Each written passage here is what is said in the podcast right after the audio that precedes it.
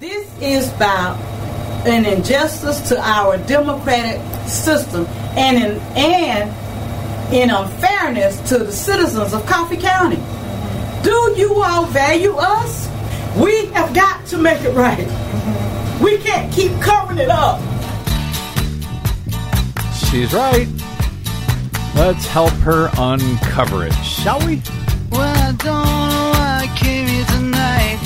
Why. I got the feeling that something ain't right. Oh, it isn't. I'm so scared in case I fall off my chair. And I'm wondering how I'll get down the stairs. Clowns to the left of me, jokers to the right. Here I am, stuck in the middle with you. Yep. From Pacifica Radio in Los Angeles, this is the BradCast as heard on KPFK 90.7 FM in LA, also in California in Red Bluff and Redding on KFOI, and Round Mountains KKRN. Up in Oregon on the Central Coast on KYAQ, Cottage Grove's KSO, Eugene's KEPW. Lancaster, Pennsylvania's W News, Maui, Hawaii's KAKU, in Columbus, Ohio on WGRN, Palenville, New York's WLPP, Rochester, New York's WRFZ, down in New Orleans on WHIV, out in Gallup, New Mexico on KNIZ, Concord, New Hampshire's WNHN, Fayetteville, Arkansas's KPSQ, in Seattle on KODX, Janesville, Wisconsin's WADR, and Minneapolis St. Paul's AM 950 KTNF. We also stream coast to coast and around the globe every day on the internet on the Progressive Voices channel, Netroots Radio, Radio for Humans, NicoleSandler.com, Radio Free Brooklyn, No Lies Radio, Verdant Square Radio, Detour Talk, and most of your favorite podcast sites, blanketing planet Earth. I'm Brad Friedman, your friendly investigative blogger, journalist, troublemaker, muckraker, and all around swell fellow, says me from bradblog.com. Your mileage may vary. Glad to have you with us here on the Bradcast. That delightful chuckle you just heard was Desi Doyen. Yep. She is here as well. All right. Um, uh, many longtime listeners probably think by now that I must have some kind of obsession about the great state of Georgia. And of course, if that's what you think, well, you would be right about that.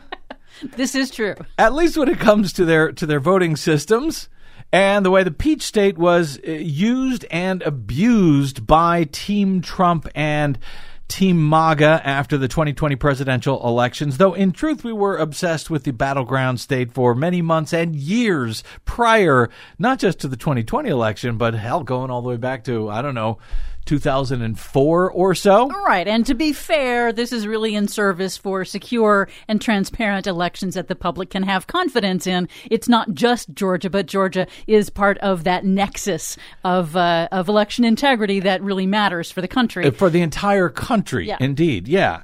But it was uh, the 2020 presidential election when Donald Trump, in fact, tried to strong arm the state's Republican Secretary of State, Brad Raffensperger, into stealing the election on his behalf. Remember that? To his credit, Raffensperger did not. And when it comes to the unprecedented Team Trump and Team MAGA voting system software breach, that, yes, has also sort of attracted my attention and made me uh, somewhat obsessed. This uh, voting system breach in the tiny right leaning southern region of the state known as Coffee County, whereas Sidney Powell had uh, led a team of conspirators. They were allowed in to the Coffee County elections and registration building to have at the county's Dominion voting systems, uh, hardware and software, to make illicit copies of the sensitive voting system software used in Coffee County and in the rest of the state, and then distribute it to compatriots on the internet. For that, Secretary of State Brad Raffensperger does not get any credit because he really hasn't done much of anything as far as we can tell. Now, Fulton County District Attorney Fani Willis is believed to be looking at part of what happened in that Coffee County breach as a part of her broad conspiracy probe with indictments likely to come later this summer in Atlanta. But there is much more to the story that is not being investigated really by anybody. Well, anybody other than maybe Marilyn Marks and her uh, Coalition for Good Governance. If you listen to the show, you know Marilyn. They have had a long running lawsuit against Secretary Raffensperger, hoping to replace his terrible new Dominion touchscreen voting system with a verifiable hand marked paper ballot system. Well, today at the Brad blog, we have got a detailed investigative exclusive for you, uh, trying to do what uh, really needs to be done in, in looking into this story, digging into the local and state and national cover up of whatever really happened in Coffee County. And it does, and it is clearly a cover up including what appears to be Raffensperger's own cover up for some reason, and yes, even My Pillow CEO Mike Lindell's bizarre cameo appearance in this story in the middle of the night at Coffee County's tiny airport way back in early 2021, just after the breach in Coffee County and just before the county's election director, who allowed the uh, Team Trump in to uh, take apart the voting system, just before that election director was seemingly thrown under the bus for allowing it to happen. But there's a lot more to the story. Lots of secrets and the beginning, maybe, maybe, we'll see, of some cracks of light in this cover up as covered today by Douglas Lucas at the uh, at bradblog.com. We will be discussing with Mr. Lucas all of this right here on the BradCast momentarily. But first, speaking of Georgia and voting and election lies, I'm sure you remember the well the the this horrific uh, take uh, on the uh, mother and daughter Ruby Freeman and Shaye Moss in Atlanta, in Fulton County, in fact, and the nightmare that was visited upon them in return for their heroic work as election workers back in 2020 in Atlanta during the then still raging COVID pandemic. Ruby Freeman and Shaye Freeman Moss quite obviously surreptitiously passing around USB ports as if they're vials of heroin or cocaine. 18,000 voters uh, having to do with uh, Ruby Freeman. That's uh, she's a vote scammer. The pair were falsely accused of trying to rig the outcome in Joe Biden's favor in 2020 when they were election workers in Fulton County, Georgia. In the summer of 2022, they went to Capitol Hill to share their story with the January 6th committee. Ms. Moss, how has this experience of being targeted by the former president and his allies affected your life? It's turned my life upside down. I've lost my sense of security, all because a group of people, starting with number 45 and his ally, Rudy Giuliani, decided to scapegoat me and my daughter, Shay. That was uh, from Nightline uh, a few months ago, last, late last year.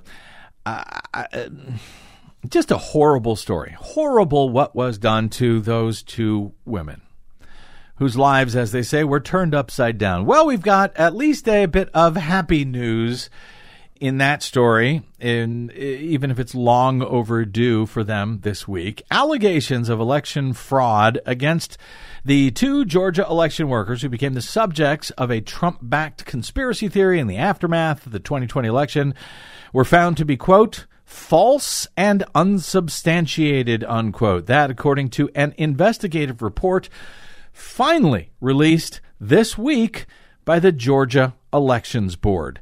Freeman and Moss faced threats of violence from conspiracy theorists after their election night conduct on polling place live stream had proliferated online among right wing election deniers who believe that Donald Trump's lies that he won the 2020 election. In one video clip, online commentators accuse Freeman of handling a suitcase of fraudulent and stolen ballots. Remember that? Oh, Oh, they're yeah. bringing in suitcases of ballots, Which fake of ballots. course, nonsense. Complete nonsense. As Moss explained to media outlets and eventually under oath to the U.S. House January 6 committee, quote, the suitcases they claim we had were issued ballot boxes that we use in every election. Another clip showed Freeman uh, handing her daughter a small item, Im- imperceptible on the grainy live stream footage. That led some, like the reprehensible Rudy Giuliani, who you heard there in that clip, to accuse the two of exchanging a USB drive. Uh, suggesting that it was meant that this USB drive would somehow be used to manipulate votes. In fact, as Freeman would explain, they were ginger mints, mints that she kept in her purse.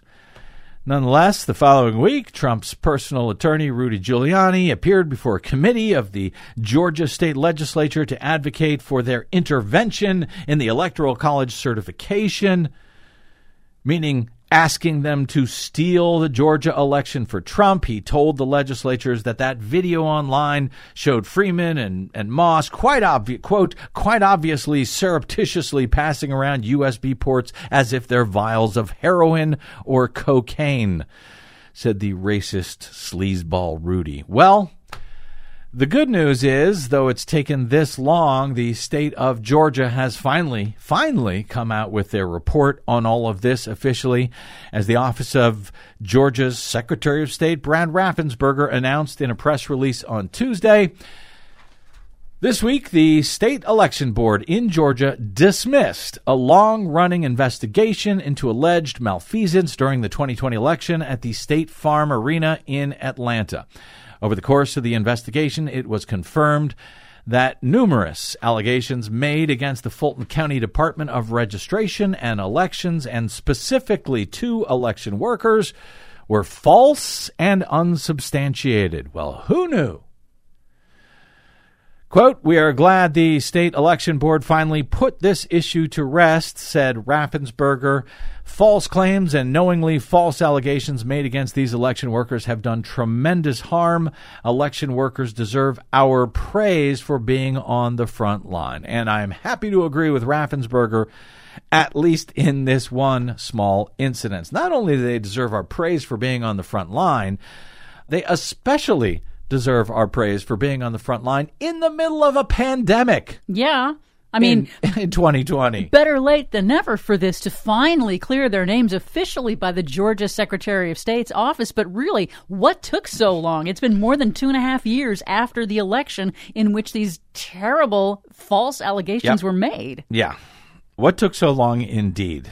The uh, uh, the investigation, according to the Secretary's office, uh, which included Secretary of State investigators and special agents with both the GBI and FBI, revealed, quote, there was no evidence of any type of fraud as alleged. Through the course of the investigation, quote, three law enforcement agencies reviewed the entire unedited video footage of the events in question surrounding the two election workers at State Farm Arena and additionally reviewed social media posts allegedly made by a Fulton County election worker stating that they had engaged in election fraud.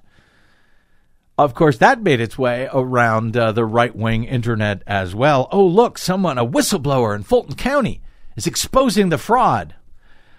Well, it turns out that was nonsense as well. It was found to have been created by a third party who, quote, admitted he created a fake account and confirmed the content that was posted on the account was fake. Boy, I hope that person goes to jail for something.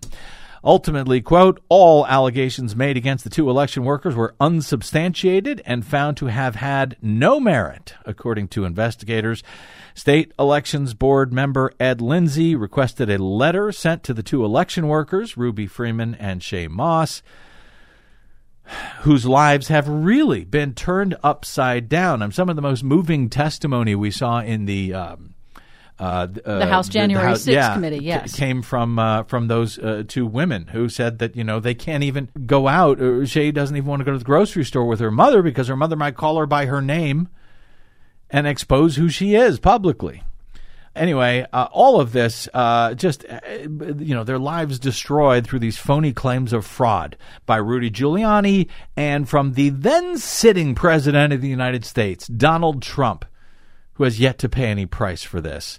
and of course uh, from the rest of the Team Trump MAGA red hats who buy all of their BS. The uh, state election board member said, quote, because of what these election workers have gone through with certain false claims, I'd like to ask that the state board of election uh, writes a letter affirmatively telling them that the matter has been dismissed. Van de Bos, the attorney representing Freeman and Moss, said in a statement following the release of the report, quote, This serves as further evidence that Ms. Freeman and Ms. Moss, while doing their patriotic duty and serving their community, were simply collateral damage in a coordinated effort to undermine the results of the 2020 presidential election. Lies about Ms. Freeman and Ms. Moss have been proven false over and over again, and those who perpetuate them should be held accountable. Hear, hear. Ironically, by the way, those who perpetuate them are part of what they call the Patriot movement. and if you want to know what actual patriots look like, they look like Ms. Freeman and Ms. Moss who uh, did their patriotic duty by uh, standing up during a pandemic and working unspeakable hours to try to carry out American democracy, only to have their lives destroyed by these attacks on these idiots like Giuliani and Trump and everyone else who goes along with them, uh, with them uh, calling themselves patriots. Newsflash: You people are not patriots. Last year, the uh, right wing One America News Network agreed to settle a lawsuit that was brought by the uh, two workers, paying a settlement and issuing an on air retraction of the alleged, uh, of the allegations that they had amplified on that network. A defamation claim against Rudy Giuliani by the pair uh, after he initially aired these claims before the Georgia Senate. That is still pending in court. Go get get 'em, ladies. Also, still pending, a ton of questions about Georgia's Coffee County voting software breach by some of the same folks who made those same despicable false accusations against Freeman and Moss.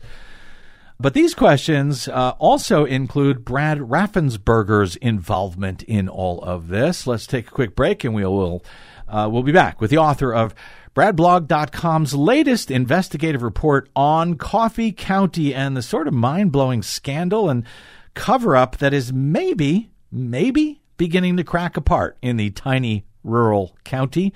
That full bonkers story is next on the BradCast with Douglas Lucas. I'm Brad Friedman.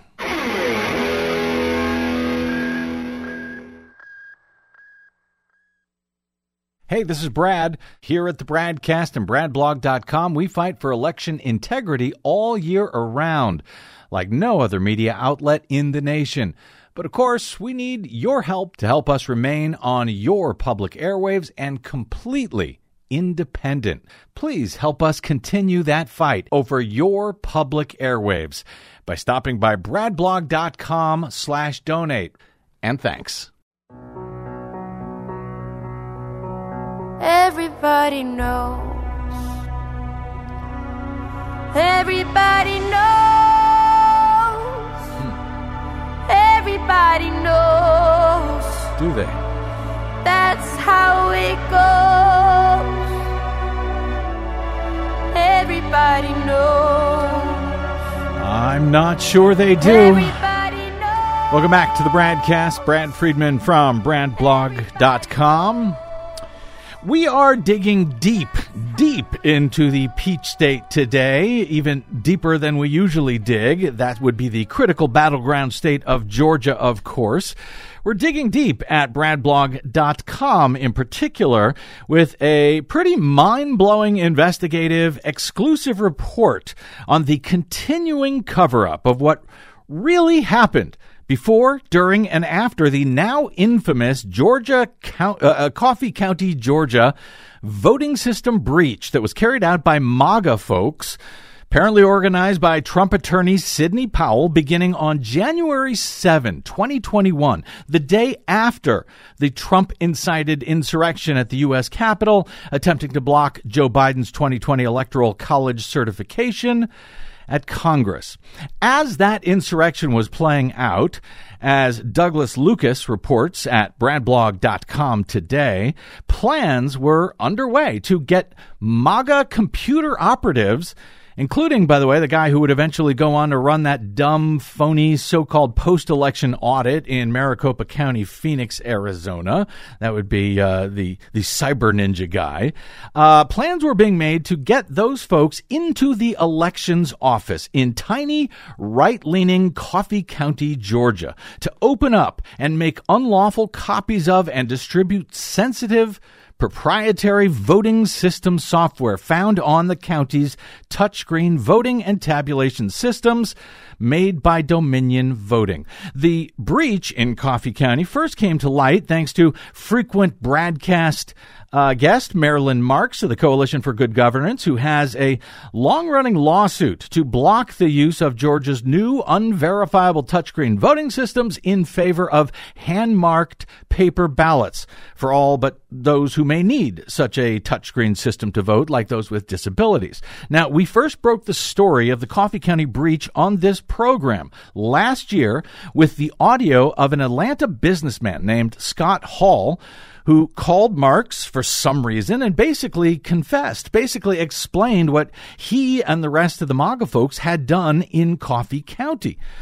Here's a brief reminder of that call after Hall essentially confessed the plot to Marks, explaining that his group had been given access for some reason, to Coffee County's voting systems by the local Board of Elections back in early January of 2021 you know, I'm the guy that chartered the jet to go down to Coffee County to have them inspect all of those computers. And they scanned all the equipment, imaged all the hard drives. They imaged the hard drives? Yes. How in the world did you get permission to do that? We basically had the entire elections committee there. Okay? And they said, we give you permission. Go for it.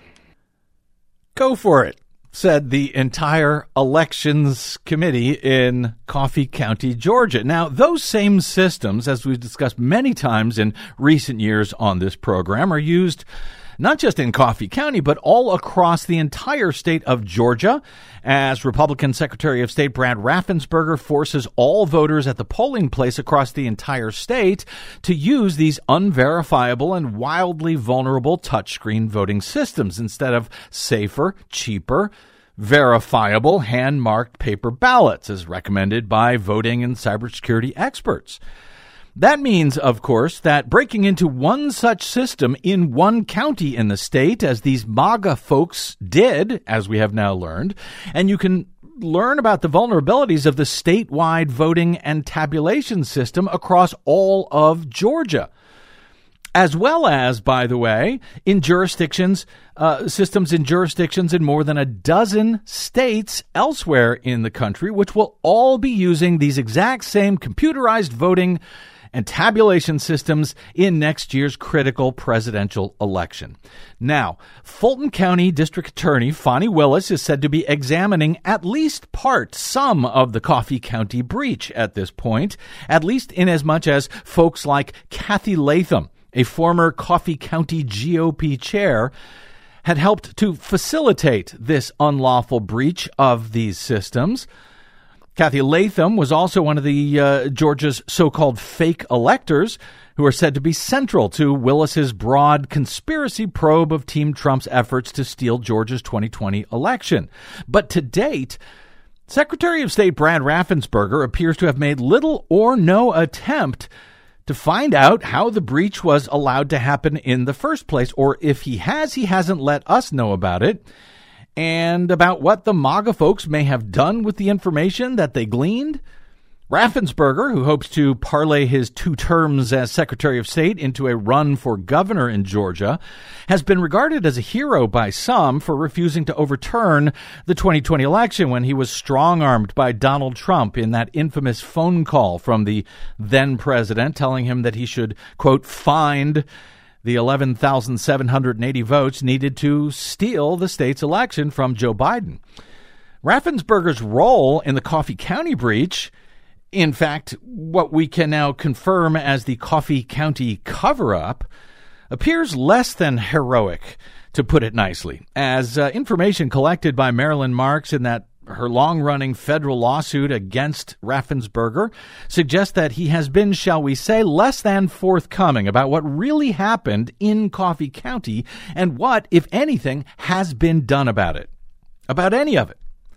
But our exclusive report at the Brad blog on Wednesday digs deep into the local level of this story as residents of Coffee are finally beginning to understand what may have happened in their town and how Coffee County's then election supervisor, Misty Hampton, was instrumental in allowing the breach to happen in her office and how her subsequent resignation from the job may have been used as part of a cover up for what really happened there.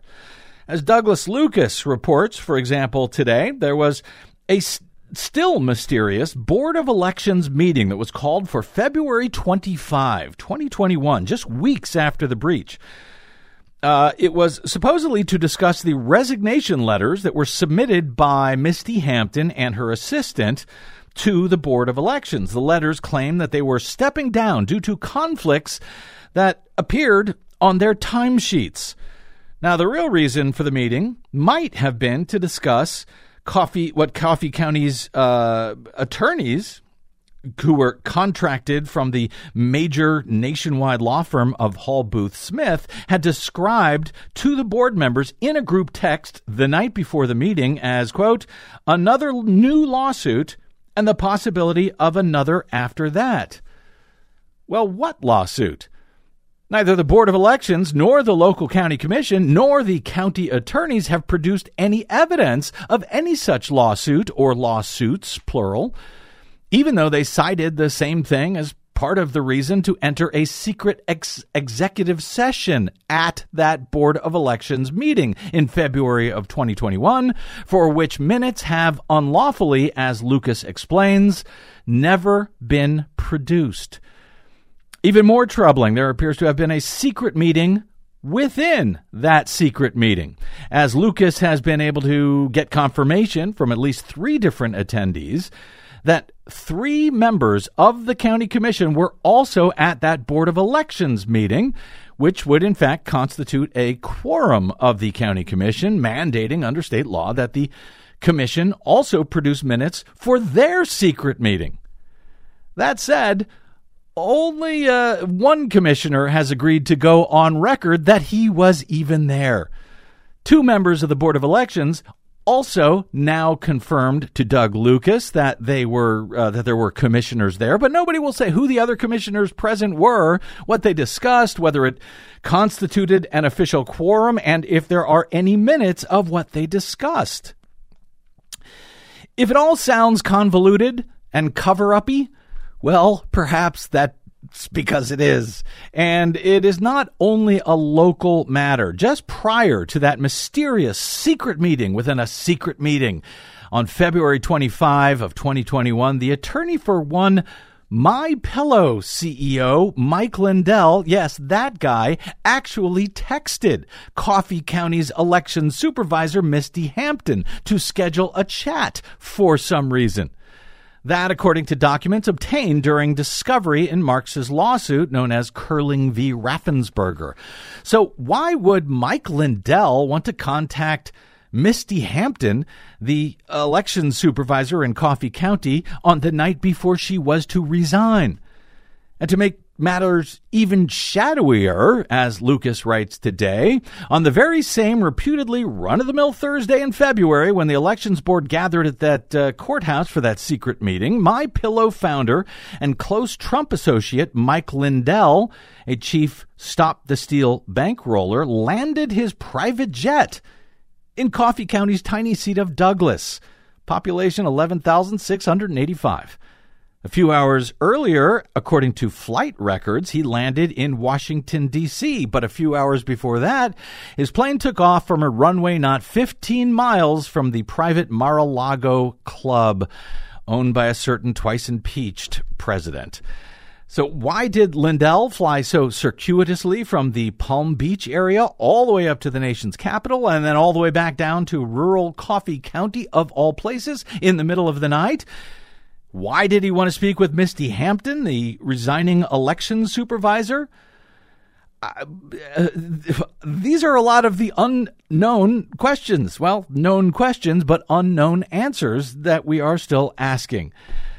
Clearly, uh, there is much more to learn, but we are digging. And so are the townspeople in Coffee, as the reality of what appears to have happened in their beloved, sleepy, rural, Republican leaning county is finally coming to at least some light. Residents are now beginning to show up to ask questions at Board of Elections meetings, Lucas reports, about all of this. Here is Georgia activist Catherine Grant at a recent public meeting of Coffee's Board of Elections trying to get them on record to admit the county commissioners, in fact, held a secret meeting inside the secret Board of Elections meeting way back in February of 2021, purportedly to accept the resignation of Misty Hampton and her assistant, but who knows?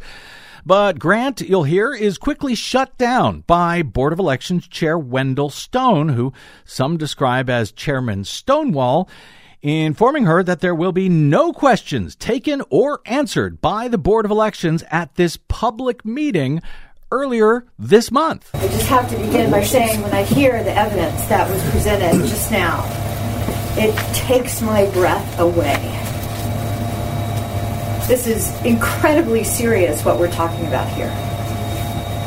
And as I've said before in two previous meetings, we are tampering with our democracy, the foundation of what makes this country self governing and unique in its democratic structure. So we're all sitting here looking around like, you know, it's just another day. But we're talking about some very, very serious things that have happened. And Mr. Stone, there was a breach. There were several.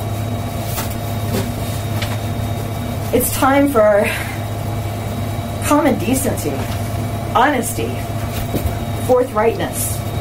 Anyone else remember other commissioners being at that meeting? We're, we're not accepting questions. The board is not accepting questions. I am not accepting questions. I asked if anyone remembered other commissioners being at that meeting. I wasn't directing it necessarily at the board. Oh, okay. I mean, And you're and you're saying in light of this very serious matter that we're discussing that you are not allowing the board to do their job and answer questions for the public that we have a right to know. Is that right? We're not accepting questions. Right, which means that you We're are not accepting questions, and please don't pose another question. They are not accepting questions. They will not even say who was at their own Board of Elections meeting, uh, which is should be a matter of public record back in February of 2021, just after the Coffee County breach and now the Coffee County cover up. At that same public meeting of the uh, Board of Elections in Coffee County, the mayor pro tem of Douglas, that's the county seat in Coffee, offered impassioned remarks to the board on the verge of tears, describing all of this correctly, I would argue, as a cover up. As she tries to understand what can be done to help fix this mess in her beloved county. I'm here first off as a uh, a a resident of Coffee County, a, a voting resident of Coffee County. Uh, I'm also here as an elected official in my official capacity as currently Mayor Pro Tem for the City of Douglas, Georgia. I, I I'm saying thank you for allowing me to speak, but I'm also going to say I am in disagreement that we can have public meetings for the public and allow them to speak, but you can't entertain questions. I think, first of all, I've got to say this that I think that is a disservice to our residents. I don't think that's fair. It's a disservice to our concerned citizens. It's not fair. It's not fair. I think We should not have anything to hide. We need to be transparent. This is about an injustice to our democratic system and in, and in unfairness to the citizens of Coffee County. Do you all value us? Right. Do you value us? Right. I mean, I left here from high school, going to college, wanting to come back to do great things in Coffee County. Right. What message are we sending Mm-hmm. to our children that's coming on after us Mm-hmm. if we are going to deprive information and hide and cover up? Yeah. It's not fair. And I'm looking at you because you're the chairman. Not that's the only reason. It's just not fair, y'all. We have got to make it right. We can't keep covering it up. There should be a meeting for the citizens to explain what has taken place. And as Mr. Hudson said, what can we do to fix this? What can we do to fix it? What can we do to fix it? Good question. For a start, we can report on it. Let the residents of Coffee County know what we have learned about what is going on in their own rural southern enclave of Georgia. We can report on what we are learning about what appears to be going on at the state level and what Secretary of State Raffensperger knows about what happened and how his own statewide voting systems have now been exposed to tremendous vulnerabilities, according to cybersecurity and voting systems experts. We discussed the matter with one of those experts, Rich DeMillo, last week on this program. You can download it if you didn't hear it, of course, for free at bradblog.com.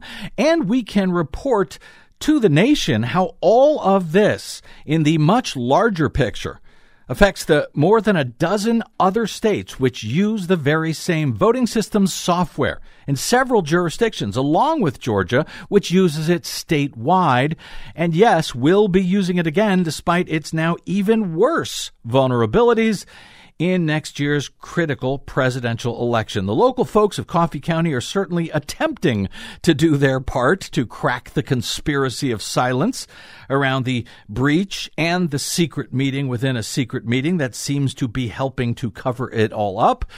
So we're trying to do our part as well. Joining me now is the author of today's expansive Brad Blog investigative exclusive. Douglas Lucas is a Seattle based freelance writer and journalist who most recently wrote a detailed expose on 2016 Russian election interference whistleblower Reality Winner for the Texas Observer. He is now uh, diving deep at the Brad Blog to try and bring light to this insane and murky and dangerous cover up that seems to be unfolding and hopefully cracking apart in the great state of Georgia. Doug Lucas, welcome to the BradCast, sir, and congrats on uh, today's exclusive report. Good afternoon, Brad. Thank you. So that's a lot, I realize, uh, but your report, of course, has much more. For a start, were there any key elements of, of our story to date that you sort of feel that I, I may have left out in, in trying to summarize, if I can, uh, you know, a basic overview of where we are and what you were able to unravel in your story at uh, bradblog.com today? Well, it's a sprawling story, but I think one point to hammer home is that the first intrusion on the Coffee County Elections building happened, you know, not 24 hours after Mm-hmm. the January 6th attempted uh, coup uh, on behalf of Donald Trump at the U.S. Capitol in the District of Columbia. This is not something where these operatives are just sort of hanging out at an elections building. This is happening in the context. The initial breach happened in the context of Trump trying to illegitimately hold on to power, which is still something he believes he's entitled to. Uh, so it's still a live issue. You know, this is this is coup stuff we're talking about. You know, this is not maybe somebody messed up some paperwork about a county board's meeting. hmm So this was uh, now you're not saying that that they are related as much as uh, this is what was going on at the time at in at the Capitol in D.C. They're trying to to break in and and stop Joe Biden's uh, electoral college victory, and down in Coffee County they're trying to get at software that they can use to prevent somehow the uh, the inauguration of of uh, Joe Biden on uh, January 20 that year. Well, they talked about using it to possibly decertify a Georgia U.S. Senate election. But I think more clearly is it's the same players talking about the same stuff, uh, stealing elections. Namely, uh, one of the top Trump lawyers, Sidney Powell, who's filed a lot of failed lawsuits trying to overturn or tarnish Joe Biden's 2020 win. Sidney Powell is the one who funded, to the tune of I think 26,000 something dollars, the very initial Coffee County intrusion. You know, it's not like they're they're doing scholarly studies of, of computer science elections material. You know, this is happening and being paid for people who are actively trying to uh, get Trump into office uh, illegitimately, if need be. It certainly does seem to be a national scandal in that regard, and yet it comes down to uh, what, for the moment, it appears to be a cover up at the local level with these boards of elections and uh, county commissions.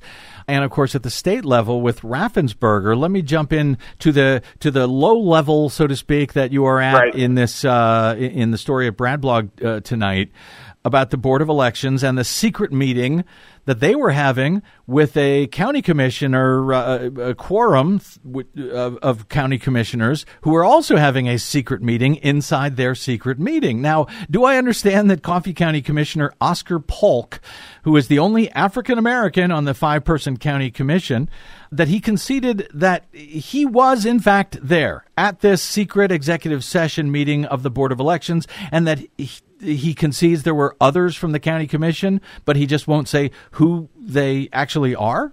That's correct. He told me the other two are actually Ted Osteen and AJ Dovers.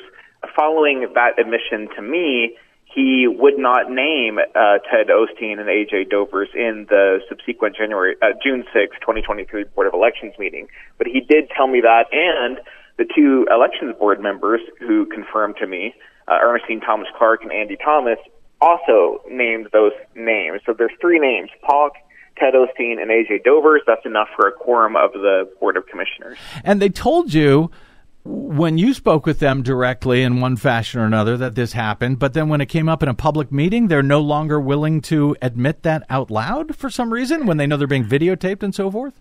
They being Oscar Polk specifically, and he the reason he gave for for uh, backpedaling, if you will, not that anybody knew that he had talked to me necessarily, was that he had gotten some information the previous day, and I don't know what that is. That is, I'm guessing that's the county lawyers, Tony Rowell or Jennifer Herzog, telling him, "Hey, don't talk about this anymore." And uh, okay, so they stopped talking. They talked long enough to give you the information we need to know to confirm what happened. Now they stopped talking, but they had also at the time s- stopped talking, if you will, about these lawsuits or these threats of lawsuits that was supposed to be part of this meeting back in February of 2021 when they got rid of Misty Hampton. Uh, but do we know anything about those lawsuits? Who was suing? Who was threatening to sue? Who might have sued or who might have changed their mind and not sued at all? Who- are we? What was the concern there? Not yet, but the elections board, as our piece dives into, is required by law to provide some sort of tangible proof that there was a lawsuit. So the elections board on that day, February 25, 2021, claimed secrecy. They they granted themselves secrecy for two reasons. One being this Misty Hampton employment stuff. That's what everyone presumes it is. They haven't said that. But who else was fired in this tiny little county on that day? Mm-hmm. And number two, based on some sort of litigation. And case law, a Claxton precedent, says that if they're going to use litigation as a justification for going into secrecy, they better be able to produce some sort of paperwork, you know, that shows that there really is a lawsuit, that they're just not making it up. So there is some sort of lawsuit at play, or they're just flat out lying in the public meeting minutes. Well, and further, the county attorneys, uh, I believe, told you that they have no information regarding any such uh, lawsuits or litigation. The county attorneys have uh, not spoken with me. They've been very strategic in that regard of just, you know, uh, putting up a, their own version of the Stonewall. Uh huh. But they have told uh, open records requesters from the Coalition for Good Governance that the only evidence of, of, of litigation is, and then they produce some litigation that isn't related to uh, a text message that happened the night before where board member Matthew McCullough was saying, "Hey, look, we've got a bunch of litigation on the table. We better, you know, zip our lips and be careful." you know, so they they've not produced it. The county's not produced any proof of litigation that is of the sort of magnitude that would justify going into secrecy. Is it possible that the lawsuit might have come from the uh, state's Republican Secretary of State, Brad Raffensperger, suing them in some fashion for allowing this breach to happen, or perhaps from Dominion Voting? Uh, I who, think both of yeah. those are quite possible, either one or both. Uh, to take reference, you know, when I picture this this meeting in my head, Yeah. I imagine that the county attorney is getting a phone call from, you know, the Secretary of State Raffensperger from Dominion Voting Systems, or maybe a Zoom call, and he's putting it on speakerphone in this ground floor courthouse meeting room, Yeah. and everybody's listening in it, and they've hauled in some of the county commissioners, enough for a quorum. They probably maybe didn't think of that. Uh, they hauled in enough to listen to it as well. And, you know, then the question becomes what is being said on that Zoom or, or phone or even in person if somebody showed up from Dominion or, or Raffensperger. You know, there's a number of, uh, of, of guesses, educated guesses we could make. And I think the most basic would be that maybe, you know, Raffensperger, who's an ambitious politician hoping to become governor, especially after, you know, he, he made it into the national news uh, in the last several, uh, right after January, uh, in January 2021. So, you know, I think he Raffensperger is ambitious, and this whole scandal with this breach, which at that point was still a, a secret, nobody really knew about it.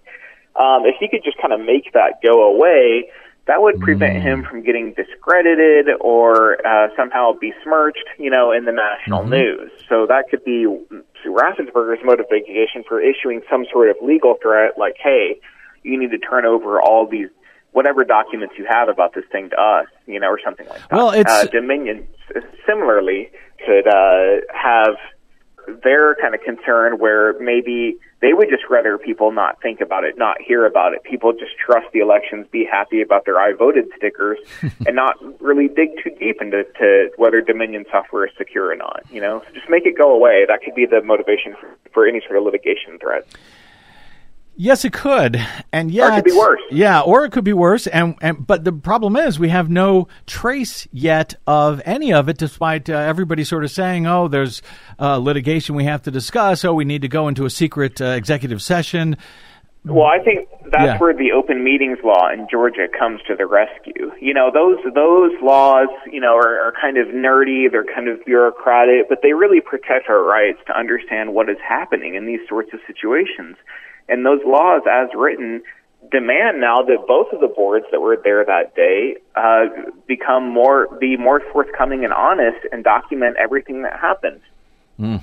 Yeah, and yet they still uh, persist in stonewalling, as as you report, and and, and there's reason to be concerned, um, and evidence to suggest concern. For example, you report in your story that uh, all of the emails, all of them, from uh, from Misty Hampton and from her assistant. They all disappeared somehow from Coffee County's email system. Those public emails, we cannot even go back, I guess, for the entire uh, time of uh, Hampton's uh, employment there. We can't go back and look at any of it, uh, correct?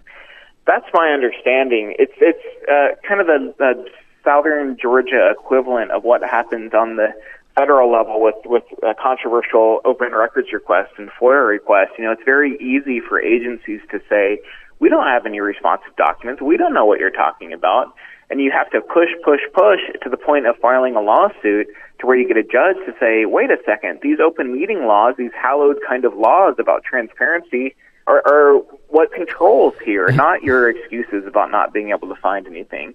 So, you know, maybe maybe the minute, I'm sorry, the emails from Misty Hampton and her assistant Joe Ridlehoover are on the bottom of a river somewhere, you know, but maybe they're also not. Maybe they're maybe somebody knows where they are. Maybe they're locked in a, a drawer in the commissioner's meeting room or something like that, and they will maybe they'll eventually see the light of day. It takes the power of filing a lawsuit pushing and pushing and pushing the open records request, not giving up on step one and just keep fighting. Well, as we know uh, well, Marilyn Marks on the show, I suspect she will not keep fighting, but her lawsuit, she has not been able, her understanding, as I understand it, is that there are no uh, emails from the election supervisor uh, of Coffee County about anything, that her entire you know, uh, account Yeah. has just been wiped somehow.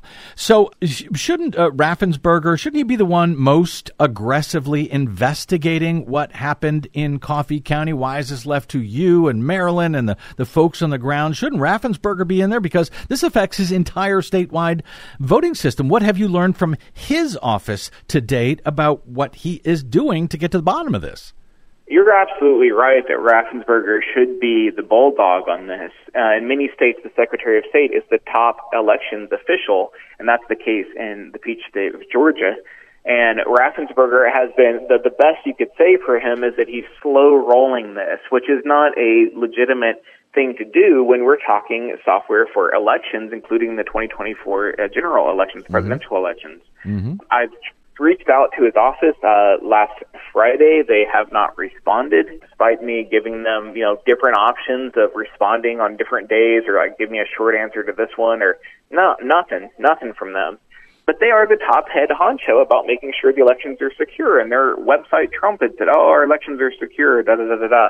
But they had people waltz in, copy everything, and distribute it on the internet. You know, Yes. these MAGA operatives. Yep. Um, he should absolutely be be pursuing this harder than he has, and every, and uh, matters that we've turned up or we've looked at. For example, uh, Secretary, uh, the Secretary of State investigator Josh Blanchard, Mm-hmm. who on January 26, 2021, one of the dates of the coffee breach intrusion, uh, he was there and he saw one of the operatives, Yes. uh, Jeffrey Lenberg. Yeah. Uh, he didn't report that, and uh, Blanchard did not report that in his report. It did not come up in the state election board meeting discussing his report, the transcript, not a mention. So you you have a you have your investigator walk into the, the elections building, see one of the operatives, and just hey, I, I'm I'm not going to say anything. I'm not going to write that down. That's as suspicious as, as can be. I it certainly is. I mean, I got to tell you, this one feels like a bona fide cover up. I mean, just the kind they you know they write about in bad movies. Uh, Right. You, it's like uh, uh, you you uh, write uh, Douglas uh, Lucas uh, at bradblog.com in the conclusion of your piece. You write, "Where did this apparent cover up begin? Where does it end? We will keep digging." In the meantime, you write, if you happen to see My Pillow CEO Mike Lindell, ask him what he was doing late that night at Coffee County's airport in Douglas, Georgia, right after visiting the nation's capital and Donald Trump's private club. After all, he'd been photographed the month prior, heading into the White House just a week after the January 6 auto coup attempt with notes mentioning Sidney Powell, the funder of the Coffee County voting system breach, and citing the Insurrec- Insurrection Act, a legal basis in certain unhappy circumstances for declaring martial law. That seems important. You quip. Uh, it sure does seem important, uh, and we uh, have no information about why Mike Lindell landed in Coffee County in the middle of the night yet, other than we know he did. Well, I think that Mike Lindell's presence there that night is something that cannot easily be explained away given the tiny population of Douglas, Georgia, and so forth. And I think it, um, you know, to, for the Board of Elections to act like, you know, they didn't say this, right? But if somebody brings it up, they don't say anything. It's like, well, maybe he was there doing genealogy or something. Well, that's, that's not true. you know, that's not plausible. Uh-huh. And I think that, that that sort of attitude of, from the Board of Elections and others in county officials in Coffee County, Yeah. not being forthright, not being forthcoming, is uh, really sus- suspicious and it's disrespectful of the townspeople. Yep. And I think the townspeople, that's what's driving them to show up. I think on the 20th of this month, some 30 residents show up, the, gr- the highest number of people that we've had so far showing up at these meetings because they know it's not plausible for this big wig uh, pillow guy to, to just show up the same day that all this stuff is going down. And they feel disrespected. Their board is not being honest with them. And when you have a tiny little county like Coffee County in southern rural Georgia, you know, you have people who know each other when they pass each other by in the streets. You have mm-hmm. people whose families have been there for generations and generations. And I think the sort of stonewalling coming out of the board mm-hmm. and uh, not being open about what Mike Lindell, the My Pillow CEO, was doing there, mm-hmm. that's going to really feel disrespectful to the townspeople like the mayor pro tem Olivia Pearson and others. They're not going to want that. They're going to come out uh, to the meetings and ask questions, and they've been doing so. On the 20th, we've had the largest number of uh, Coffee County residents at a meeting so far, up to 30 people there. Good. Well, I hope they continue uh, to show up and demand answers to these questions in this little county, uh, as you described, where the residents have lately found themselves in a fight they never asked for over their beloved county's soul. I will, of course, point folks to your full story uh, when I post tonight's show at bradblog.com as your report is headlined A Secret Meeting Within a Secret Meeting, Unspooling the Coffee County, Georgia Voting System Breach and Continuing Cover Up. Cracks emerge in wall of secrecy surrounding mysterious county meeting in small town conspiracy with national implications. Great work, Doug, and I will look forward to your additional digging. Have a feeling that this story may be a little bit uh, bigger than the uh, small local details might otherwise suggest at the moment. Thank you. Douglas Lucas, uh, his exclusive report is at bradblog.com, and you can also find him on the Twitters if you have any thoughts, questions, concerns, or tips, where you'll find him at Douglas Lucas. That's one word. Uh, thanks for this monster undertaking, Doug. Thank you. Anytime. All right, we've got to get out, but boy, Yeah. what a bonker story. I know, nuts. and I think that it does. That there are national implications for this Oh, um, yeah. because of not just the states that are using this uh, software system, but you know the battle to secure the 2024 election is happening right now. It's being fought right now in these local county election boards. Yeah, much as it was being fought uh, prior to the 2020 election, Yeah. when we were warning about these very systems that they have now taken apart And shared on the do, internet. yeah, God knows what with uh, Yeah. before 2024. And by the way, Raffensperger, uh, even though he uh, he was told by the uh, U.S. Cyber uh, Security and uh, c- Computer Infrastructure Agency that Mhm. those systems in Georgia must be upgraded immediately due to security issues. Raffensperger said, "Okay, great. Thanks for the uh, for the advice. We'll do it after after the 2024 election." Yeah. Madness. All right. That story, I suspect, will continue. Thanks again to Doug Lucas, and thanks to our producer, Desi Doyen, and to all of you for spending a portion of your day or night with us.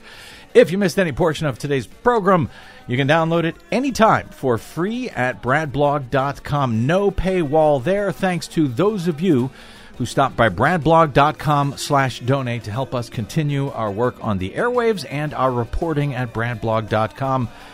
We appreciate your support now more than ever. Bradblog.com slash donate. Drop me email. I'm Bradcast at bradblog.com and on the Facebooks and Twitters. I am the and on the Facebooks, Twitters, and Mastodons, I am the Brad Blog. See you there until we see you here next time. I'm Brad Friedman. Good luck, world.